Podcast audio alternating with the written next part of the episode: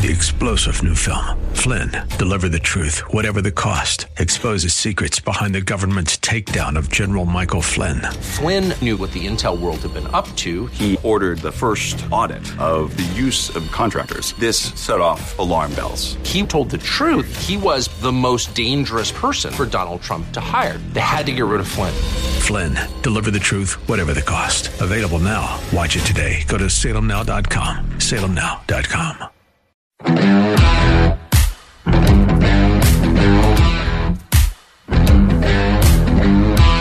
They found hundreds of thousands of dollars in his pants. That's what the FBI says they found when they went to Senator Robert Menendez's house in New Jersey.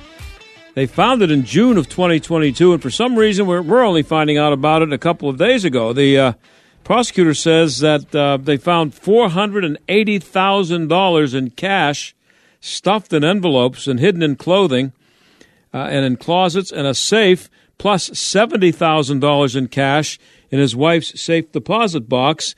Uh, they also found a Mercedes Benz and bars of Egyptian gold. Do you have any of that stuff hanging around your house right now? Bob says all that stuff was from his savings. That's what I do with my savings. I stuff it in my pants hanging in the closet. And he's hired Abe Lowell, or Ab, I don't know what his name is, but anyways, Hunter Biden's attorney to deal with the indictment, which says, by the way, that he has has been involved in a bribery scheme that involved him using his position on the Foreign Relations Committee to help a few Egyptians get rich. It's complicated, and it doesn't matter anyway. The, this guy held a news conference today and said that he's not going anywhere, that he plans to remain as New Jersey senior senator.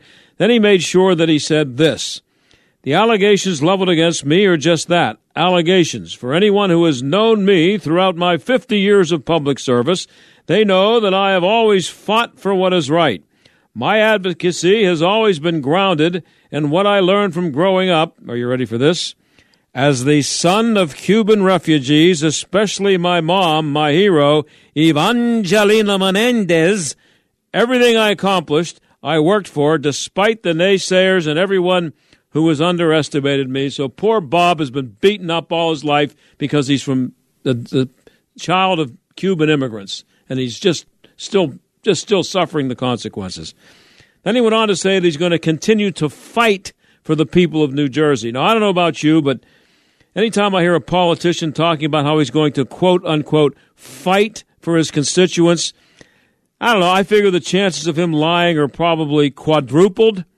So let's see how long this guy manages to stay in the Senate. He's a Democrat, so don't count him out. When we come back, how'd you like to have Gavin Newsom as your next president? It could happen. And if you haven't heard already, wait until you hear our guest after the break explain exactly what this lunatic would like to do to the Second Amendment in California. And in our second half hour, Governor Josh Shapiro has a plan to get more Democrat voters, and he's bragging about it, even though it's, you know, unconstitutional and counterproductive. Stick around.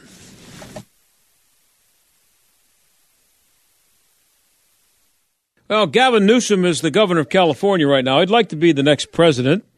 And uh, I, I, you know, when Joe Biden finally has his last senior moment and drops out, he could be the nominee. He'd also like to do some serious infringing. He doesn't like the Second Amendment. Victoria Taft of PJ Media and the West Coast West Coast blog and the Adult in the Room podcast has been keeping an eye on Gab for a while now, and she joins us. Uh, thanks for coming on again, Victoria. Great to be in Steiger World. That's right. So, what did uh, what did Gavin try to do, and why did the judge shut him down? Well, this is um this is what happens when you play with house money. This is what happens when you play with other people's money. You keep going for that next bite of the apple and try to win a war of attrition by bankrupting your opponents, gun owners, legal, lawful gun owners. So this is, I believe it's the sixth time that California has fought on to rid people of their gun rights. In this case, a 10 round magazine or anything above is considered to be a high capacity, you know, gun magazine. And so they have tried to say in court that, hey, you know, you don't really need that And so therefore it's really not necessary. And here we have all this fake evidence to show that this fake evidence is that there are only 2.2 shots per incident fired.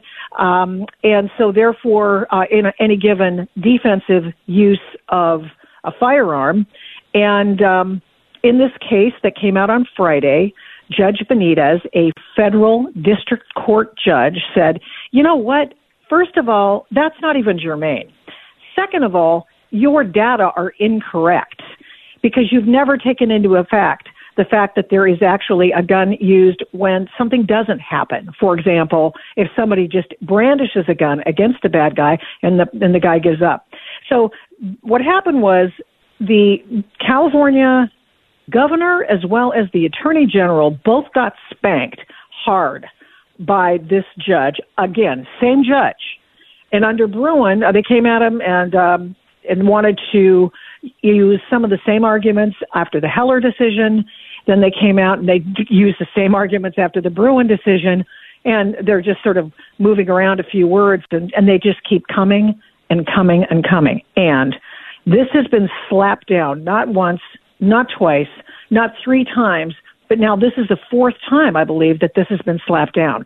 And yet, moments after this decision was issued on Friday, a 71 page decision, the California Attorney General, Rob Bonta, went back and said, oh, and by the way, we're going to appeal this one to the Ninth Circuit. Now, mind you, at the Ninth Circuit, California has not, and this ammo ban, which is what this is, California has been slapped down three times now. No, twice.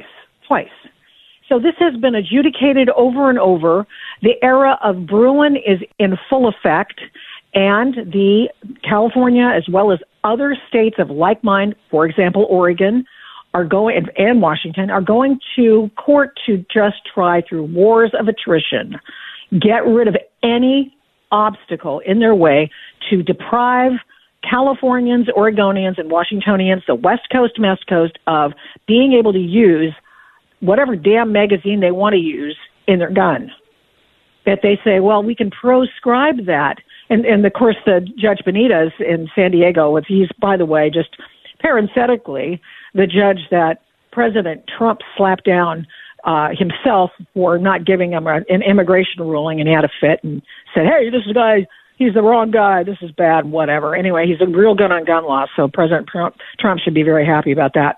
Nevertheless, just chapter and verse in the 71 page decision that saying that California, the Cal, this case is about a California state law that makes it a crime to keep and bear common firearm magazines typically possessed for lawful purposes based on text, history, tradition of the Second Amendment, this law is clearly, not maybe, clearly con- unconstitutional. And the history and tradition of the Second Amendment clearly supports state laws against the use or misuse of firearms with unlawful intent, but not, and this is important, but not the disarmament of law abiding citizens, which he says, you know, it's real fine. You guys think you're all hot stuff. I'm reading between the lines and just kind of parenthetically saying that um, the judge basically was was mocking California. And, and not so many words, didn't, you know, you have to read between the lines on this, but it's like, and by the way, I said the last time we did this, um, and it is like, for example, guess what, California? Without bullets, there's no gun. I mean, there's a gun, but it's not usable. And it has to be in common use. And that's what this law, the Second Amendment, protects and you're trying to disarm people by reducing the number of bullets they can have. That is unconstitutional. And they actually think that they can get rid of guns by getting rid of bullets. They think that would, or do, or is it just, you know, is it all this virtue signaling to the left, and they know that there's no way they can win this? And well, I I mean, they might just keep trying. I mean, Gavin Newsom has made it his presidential platform to go after guns, right? right. So even though he's, oh, I'm not running for president. yeah, right. No, he's just going to be in the spin room, uh, you know, yeah. after the debate this week and all of this falderall. And he has made it a mission to, you know, man, let's get a California constitutional convention. Now, mind you, he just wanted to change the law before, but then he was reminded that, you know, the Second Amendment is in the Constitution. You actually, if you want to do that, you actually have to change the Constitution. And the only way you can do that by the way you want to, which is like now is, you know, quickly, is to do it through a constitutional convention. And then people are warning him, hey, just like people have warned the, the, the efforts by the, the right to do that. Hey, guess what? There is no one subject rule at such a constitutional convention. You open it up to other people who want to change other things about the Constitution. Therefore, you probably don't want to do that, Gavin. But it's really not about that. It's about taking a mechanical, excuse me, stance on a, you know, we don't like guns. We don't like kids being shot with guns. We don't like anybody being shot with guns. Therefore, we are against guns. You know, they're not standing on principle, they're standing on emotion. Nobody wants to see kids die. It's like when they, the same argument they used against the right on, well, they don't like the environment. They love dirty water and dirty air. And of course, that's ridiculous. That's why we're called conservatives. We want to conserve things. So anyway, that's that's the latest. So um, here's the thing that always bugs me about um, these the people who th- when they like this thing with uh, Newsom and, and the Second Amendment, not his Second Amendment, but him uh, his idea of proposing a, another amendment to do what he thinks the Second Amendment uh, doesn't do. The, these people, how is it that they don't understand? And this guy's a governor, and I guess I don't know where he was educated, but he's a governor of California. He apparently, if not obviously, doesn't know that the Bill of Rights they are negative rights. They are they are statements that tell the government what it can't do to me. They can't Right. tell me I can't have a gun. He wants to have an amendment that says, "Yeah, you can own a gun, but uh, you have to be 21 years, whatever all the BS that's in there." That's not what the Bill of Rights is about. It's about it's about keeping the government Yeah. away from me, not having the government tell me what I can and can't do. I mean, Uh, don't and- they and- understand? I mean, does he actually not know that? No, he of course he knows that. And what he says, oh well, you know, we're just basically, you know what they're mad about. Come on, John, you and I both know they're mad about the Dobbs abortion decision, and so they're going to stick it to the Supreme Court in any way, shape, and form they can. And the most convenient effort now is to go after them about the Bruen decision because that's as that is as tectonic a decision as um and well maybe it's not quite as tectonic as let's say the Dobbs decision, but it's big and they'll and that will just be a lightning rod for the left and they'll say, Aha, we have to do something we have to attack the US Supreme Court. So that's what they're doing here. That's the only thing they're doing. It's just a it's a 2024 election stance. Trust me when I tell you that after 2024, this discussion will just, you know, sort of fizzle off into the ether until the next election cycle.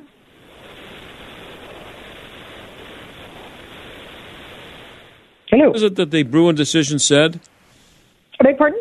What is it that the Bruen decision determined? Well, several things that you have a, a right to carry a firearm, mm-hmm. that it is a God given right, that you can do that irrespective of what the states say, that you have guns in common use. Some of these guns are maybe guns you don't like, but they're in common use. And as a result, common use guns have been protected by the U.S. Constitution since time immemorial, especially in this decision. Uh, Brewer, uh, the Benitez, the judge in the California case, went back over the historical record.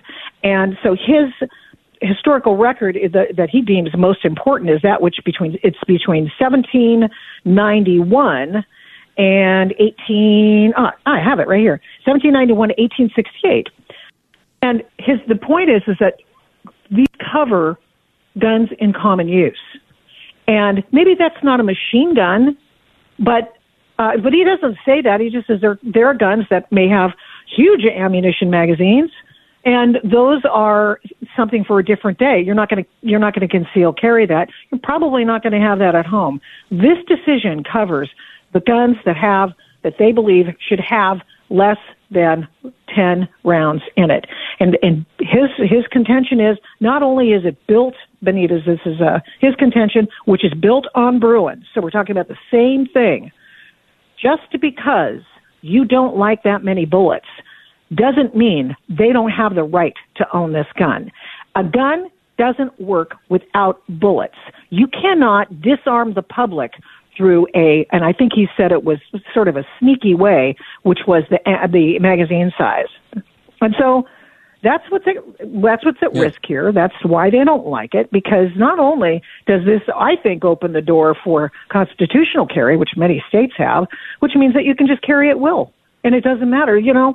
Um, but also, and give the left their due, there are limitations on First Amendment rights, and so they're trying to decide, decide and, and analogize the limitations of time, place, and manner on First Amendment rights to the, uh, limitations they want to impose on the Second Amendment. So that's what's going on.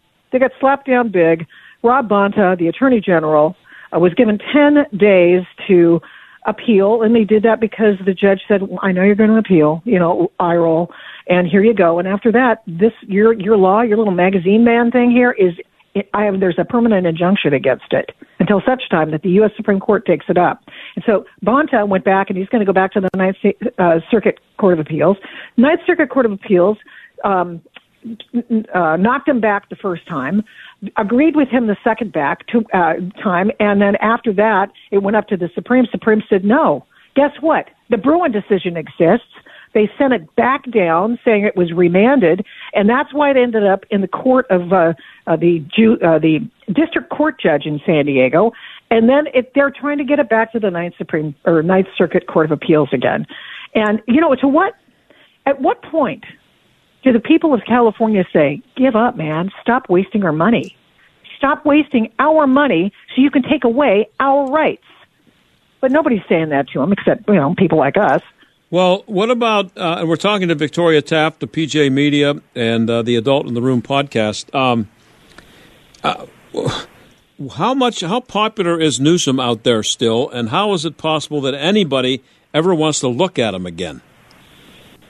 Uh, in California, well, I'm think, talking about, much less anywhere uh, else. Well, they, they, I mean, you and I both know we've talked about it. Yes, people think that there are fatal flaws in this man, that he is just a you know prima donna Governor Hairgel, yeah. and that he does anything the left flank tells him to do.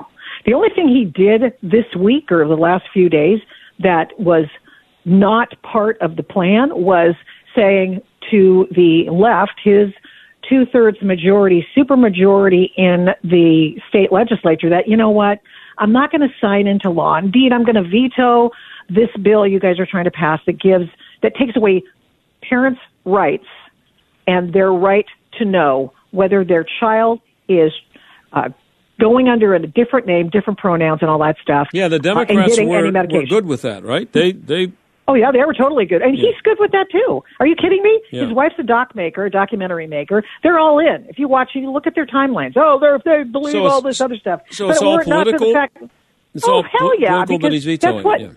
Yeah, oh, yeah, he vetoed it just to you know try to write out a good a good uh, you know news cycle. But the fact is, he's he's he's all in on that stuff because he's there are other laws he has never stood up against that are similar in nature. And he, oh yeah, schools know best for your children. That's really What? yeah. Schools know best for your children. Why are you sending your kids to private school during COVID? Right. Always, as a matter of fact. I mean, just come on. I got about a minute left, Victoria. What are the chances of him running for president? Uh, Oh, 99%. that's what I thought. And, and, And to leave you to leave you with one thought on the Bruen decision, remember now there used to be a test in order to balance whether or not um, tiers of scrutiny I read here, like intermediate scrutiny, strict scrutiny, applied to guns. And it used to be intermediate scrutiny, but now it's strict scrutiny. And you know what that means? As Clarence Thomas put in the in the majority decision, there were there was one step too many in that previous way of balancing gun rights. Now there's no step. Now you have a clear right to do that. So, Good. right on. And Yeah, um, I know. That's, why, that's why I'd want to kill him. yeah. Well, Gavin Newsom's a slimy looking guy to me. Um, I mean, Oh, he looks uh, like he an actor. and a- uh, he's he's just a little about uh, too too slick by half uh, for everybody. Oh, yeah. But uh, I'm I'm getting ready to be bombarded with him. But we'll bring you on, and you can uh, uh, keep your eye keep keeping your eye on him, Victoria. We'll have you on again. Yep, thirty billion dollars he lost just in one element of COVID funds. Thirty billion with a B, and that should start the conversation right there. Well, we'll start it, but as I said, keep your eye on them. Thanks for coming on. Will will do. Thank you. That's Victoria Taft of PJ Media. I'll be right back.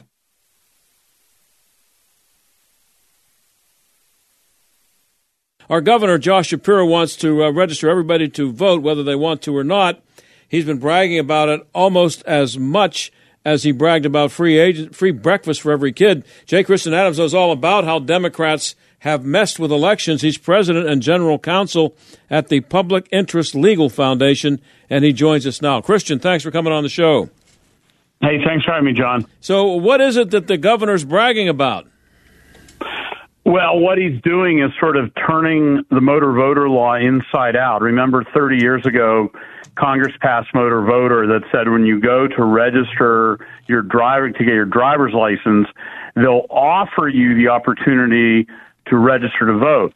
What Governor Shapiro is doing is twisting the law to say when you go to get your driver's license, you're going to automatically be registered to vote unless you tell them otherwise. So it's sort of like turning motor voter on its head. Yeah, and, and so why is it unconstitutional? Well, I'm not so sure it is. I mean, 20 states have it. Uh, it's it's certainly not a violation of federal law. The question is whether Pennsylvania law prohibits it or whether he went through the right procedures to do it. I'm not completely convinced he can't do this, and I'm also not convinced it's going to make that big of a deal. Uh, I, it, it, you know, he, he, let's put it this way. There's more bark than there is bite when it comes to this governor. He's very good at PR and bluster as opposed to being an effective, uh, policymaker. And I think this is probably another example of a whole lot of bluster and, uh, PR opportunist. Um, you know, it's going to make a difference on the edges for sure. But right now, Motor Voter pretty much registers everybody to vote that goes to PennDOT anyhow. So it's hard for me to see the difference this is going to make. Well, how is your organization, uh, Public Interest Legal Foundation, involved in all this? Well, we're involved because we've been in a fight with a lawsuit for over four years now, or maybe five with the Commonwealth. Remember, I've been on the show talking about non-citizens getting registered through Yeah. this process Yeah. by PennDOT going back 20 years. So this is a state, this is a, a, a state government that is not very good at managing the voter rolls, right? That they're constantly messing up, despite the fact they're telling you they're not. They really are, and they admit it. Uh, and so they're going to suddenly start cranking in all these people through an opt-out procedure as opposed to an opt-in. I am a little bit worried that they're going to find a way to bungle this like they do everything else in Harrisburg. Yeah, could you kind of uh, recap what exactly it was that you found out earlier about the uh, uh, registering to vote? And it's this very problem, John. When people would go to PennDOT to get their driver's licenses, and you were and, and and if you weren't a citizen, it didn't matter. You were you were not only getting your driver's license, but PennDOT was actually opting you in to register to vote, even if you were a non-citizen. So this is a, a, a demonstrable, real problem. This isn't some fantasy that that PennDOT has been doing this erroneously for decades until we caught them doing it, and and now they're just going to make the problem worse uh, by not having any checks on on uh, registering to vote. Well, so doesn't registration require an application being filled out? Well, that's the whole purpose of Motor Voter from 30 years ago. The application is on the screen uh, or on the, the driver's license application. They've merged into one because of Motor Voter in 1993. So anytime you do anything at PennDOT, move move your address, register to get a driver's license, anything, it becomes a voter registration moment. And that's where the problem came from with aliens getting on the voter rolls in Pennsylvania because they were going to get driver's licenses and being offered voter registration. That's where this whole problem came from. And Josh Shapiro just doesn't care because he is about message and about about the struggle as opposed to running an effective, efficient state government. So uh, he's over uh, he's he's over uh, reacting to a, a, problem that doesn't exist, or, or at least trying to glom on to a problem that doesn't exist and virtue signal to everybody? That's exactly right, because there is no problem with registering to vote. This is a bunch of bluster. It's never been easier to register to vote than it was in Pennsylvania last year. It's almost like you have to resist it. Like you, you know, people are always trying to sign you up to register to vote, and and so there was no need, John, to uh, to do this because it was really already super easy. You could do it online. You could you could get it at the post office. Like you had to work hard to avoid registering to vote. And so uh, maybe the state legislature should have been involved in this, though. Isn't that kind of how it's supposed to work, rather than an yeah. edict from the governor? That's a great point because in every other state, in every other state, there is a state registration law. Who's in charge, when it happens, how it happens. This is an edict from the governor, and you know, if if anything, uh, I think both political parties ought to agree on is edicts from governors are usually not the best way to make policy. Uh, this is a political decision uh, that ought to be done by legislators and, and signed by the governor. Everybody has a say, right, in the legislative process. But that's not always how it works in Harrisburg, especially not with this grandstanding governor. So you say that so much of this is uh, you think is just um, public relations, uh, but uh, would would it just seems to me that dem- a Democrat would not be this enthusiastic about this if it didn't mean more Democrats voting for Democrats or more more people well, becoming Democrats and then voting for Democrats.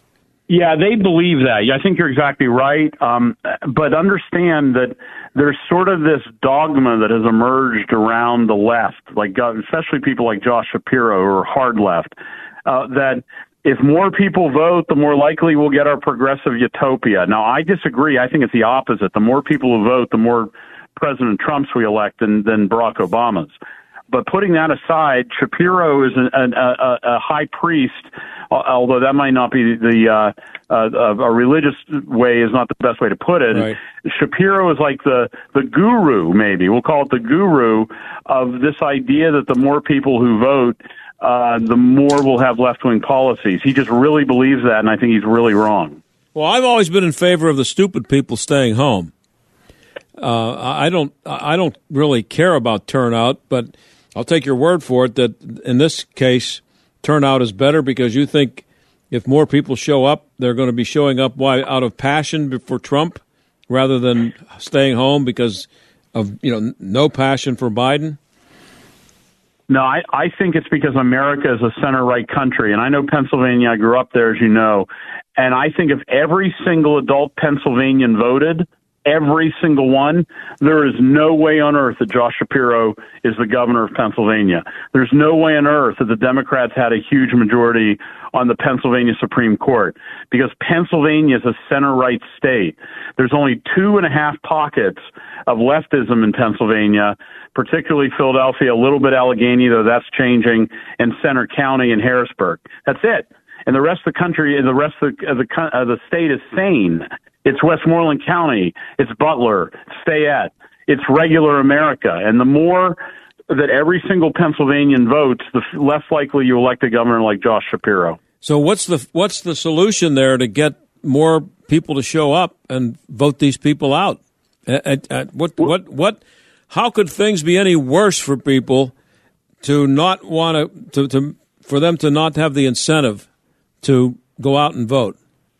Well, trust me, that day could come. And, you know, here's the bottom line. The, the people who vote in Philadelphia are doing it because their money comes, they can't survive without Democrats in office. That's their, that's their livelihood is government largesse. Uh, lesser extent Allegheny, but in places like Harrisburg, and, and Dauphin County, the bigger the government, the more money the voters have. So those places have incentives. The rest of the state, on the other hand, lives in the real world. Allentown, uh, Scranton, uh, Erie, uh, Somerset. Those places live in the real world where you have to go earn your money. And so, you know, they aren't all about politics. They live in the real world, so they don't think about it all the time like they do in Harrisburg. And that's why there's just, you know, not enough of those normal people going to vote. Yeah, I uh, I'd be willing to listen to anybody who wants to come up with a plan. I live in Washington County for uh, Washington and Greene County to be uh, to secede and join West Virginia. I'm 100 percent Yeah, serious. right. I'd be perfectly okay with that. Well, there's a great example. West Virginia, don't forget, 30 years ago on election night, they were they were going to go for a Democrat, and then they saw they saw the people of West Virginia saw what the Democrats and the left are doing for the country, which is destroying it. And they these are people generally in West Virginia who love this country. And I've been to West Virginia. I go there a lot. I graduated from WVU, and and so uh, there was a big turnaround there. You ask what's it going to take for people to realize? Well, look at West Virginia because they realized. Yeah, we're talking to J. Christian Adams. Uh, he's the president and general counsel at the Public Interest Legal Foundation. Where else are you? Uh, I know you don't just focus on Pennsylvania, Christian. Where else are you working, and what's going on, like in places like Georgia and Arizona? Oh my gosh! Well, we're in Michigan right now, litigating about dead voters. They've got tens of thousands of dead voters on the active voter rolls. We're getting uh, a lot of evidence there. Uh, in, in Alaska, we just settled a case last week that breaks down what's called the ERIC barriers. We've talked about ERIC, where they don't allow. Uh, their Pennsylvania's part of ERIC, and it doesn't allow you to get public information. We blew that up, that wall in Alaska last week. Uh, we've got cases in 13 states. Uh, and uh, and Pennsylvania still going, still going in Pennsylvania. Did Joe Biden win in 2020? Well, look, he got the most electoral college votes. How he got there is a different story. With the law being suspended, that's my biggest beef. Is you play by the rules that you set at the beginning of the game when you run an election. You don't change rules in the middle of the election, and that's exactly what happened in 2020 with all of these, like Philadelphia counting center COVID rules. I mean, talk about lawless. I mean, I've never seen anything like it uh, in in Philadelphia. But hey, that's how that's how the Democrats in Pennsylvania play. Yeah, I uh, I saw something online the other day because I I see people saying this all the time uh, from in the media, and I you know you see it popping up on social media, where anytime that a claim is made that there were some shaky things going on in the 2020 election, you hear people say, ah, they were they went to court and they lost every time, and that's not true, is it? No, of course not. I mean, look in Delaware, for example, we won. We we challenged Delaware's unconstitutional all mail voting and same day registration because the Delaware Constitution doesn't allow you to do it, and we won that case in the Delaware Supreme Court. So, and I could go on and on with other cases we won, but that's just the first one that comes to mind. It, it, some cases lost. There's no doubt about that. Some cases were crazy from the beginning, like like cases brought uh, under the guarantee clause of the Constitution. I I tell lawyers I can guarantee you one thing: if you bring a lawsuit under the guarantee clause, you're guaranteed to lose because it just doesn't work. But that's the story of 2020. You have to remember there were good cases, there were bad cases. Yeah, here's the here's just an example. Um, I found this. It's at election-integrity.info. Um, and this is what it says in uh, in Western PA. This is the first thing at the top of the list. It says uh, the issue was vote by mail, notice slash cure for mismatches, missing signatures or mistakes, witness requirements, failure to include ID, blah blah blah. The disposition dismissed lack of standing on federal claims. Other claims did not have a statutory basis. So the evidence was never. That's a case where the evidence was never heard. Correct. It never got to yeah. court. There's a whole bunch of them like that. No, Standing a- issues are a big issue. Yeah, so it's not, and and here's another one from Pennsylvania. Um, it says the issues: poll observers were not allowed at early voting locations. Disposition denied on statutory basis. What does that mean? Uh, so again, the, the, that doesn't tell me that there was any serious investigation of the uh, issues or the claims. Well, right. In most of those cases, there were. But the, the worst of 2020 was not the purported voter fraud. It was the rewriting of the rules. I mean, that's that that was a horrible situation in eastern Pennsylvania and Philly where they were just not allowing the law to be followed, where they were making it up, where uh, uh, Philadelphia would count ballots like hidden from the public. I mean, I've never seen anything like it. It was it was it was a um, a, a wholesale disregard of the rule of law in many parts of the country. And so, how confident are you that we're going to get it right in uh, 24? Well, it's going to be better. I don't know if it's going to be right, but it, there's plenty of people and and people like Josh Shapiro and that um, Joker Al Schmidt, who who used to be a Republican and then turned his code inside out, who runs the elections for Pennsylvania. Uh, they need to be aware that there's lots of people ready to pounce and sue the minute the minute that they start violating the law again, like they did in 2020. It's not going to happen like it did in 2020. So explain that. What what happened in 2020? The uh, it, it was too late to challenge, and now you have to you have to preempt it. Yeah, I don't think it was too late, but I think everybody got caught flat-footed. The notion of of a hundred lawsuits around the country or a hundred changes of the law, whether it was Wisconsin with drop boxes, whether it was Michigan with with a whole host of things. The idea that election officials were going to break the law to you know to not follow what the law says was uh, not even on anybody's radar. Like we didn't think that was possible. And so when they did this, or when they went to court like they did in Virginia to change the laws in court in 2020, everybody caught, caught flat footed. We didn't expect it. And I don't think that will ever happen again. And I can speak from personal experience that uh, groups like Public Interest Legal Foundation are ready to strike and to defend laws where they're under attack in courts and to defend laws when election officials are ignoring the law. Just a quick opinion. I got about 30 seconds left. Do you think it's going to be Joe Biden running against? Uh, well, I, am assuming it's going to be Trump, but it could be anybody. Do you think Joe Biden's going to be the candidate? I have no idea, John. I'm serious. It, it, it's hard to know. I mean, it, it, it's uh, so many cross currents. I don't. I don't think we've had a year like this since '92, as far as who's going to be what. Yeah. Well, I, I'm I'm putting my money on it not being him, but that's just me. Um, but hey, I appreciate you coming on. J. Christian Adams, President and General Counsel at the Public Interest Legal Foundation. Thank you. All right, John. Take care. Okay, we'll be right back.